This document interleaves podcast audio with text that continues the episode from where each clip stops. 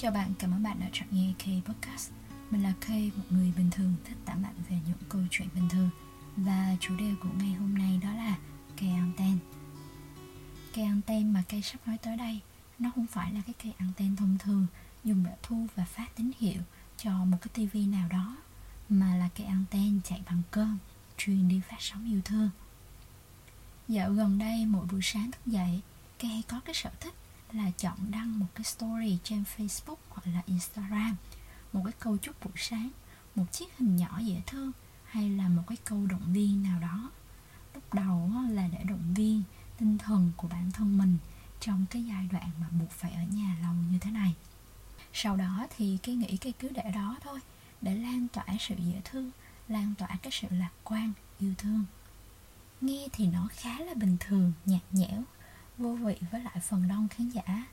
Nhưng mà khi nghĩ đối với ai đó thật sự cần thiết, họ sẽ cảm nhận được cái năng lượng tích cực từ chính cái lời nhắn, có vẻ như là ngắn mũi và chung chung đó.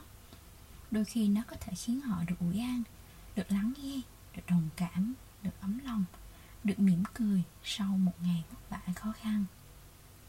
Có một lần cây rất là phân vân giữa việc nên bắt đầu hay là không một cái dự án nhỏ thì giữa hai sự lựa chọn, cây cũng ngồi phân tích điểm được và mất.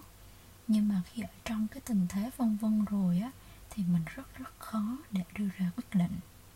Khi nhớ khá rõ, hôm ấy thì mình vô tình ngồi lướt story trên instagram và mình bắt gặp một cái tấm hình đăng trên story của cô bạn người romania. If not now, then when? Nếu không phải là bây giờ thì khi nào? Thật tình mà nói thì khi gặp cô này khá là nhiều lần rồi nhưng mà cái hình ảnh lúc đó nó như là một cái lời thức tỉnh đến đúng cái thời điểm mà mình cần, là một cái sự động viên, một cái cú đẩy nhẹ bản thân mình đi về phía trước. Ngay tại cái thời điểm mình cần nhất, cái lời nhắn đó nó ý nghĩa vô cùng.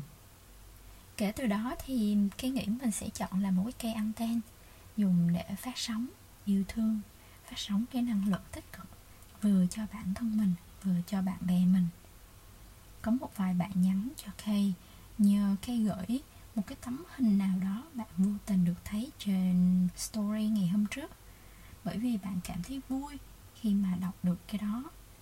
Nghe bạn nói vậy thôi thì Kay cũng cảm thấy vui lây và cảm thấy như là được tiếp thêm động lực để tiếp tục làm cái công việc dở hơi này.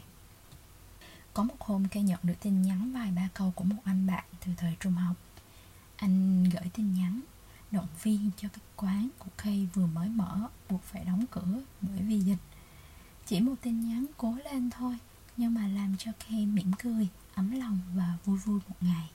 Ngay từ lúc đó, trong lòng Kay anh bạn cũng là một cây anten câu chuyện về anh bạn đã kết thúc cho podcast ngày hôm nay.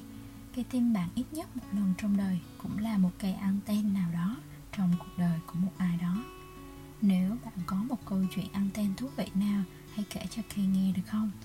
Xin chào và hẹn gặp lại bạn ở những chủ đề hết sức bình thường khác Chúc bạn luôn vui, khỏe mạnh và an yên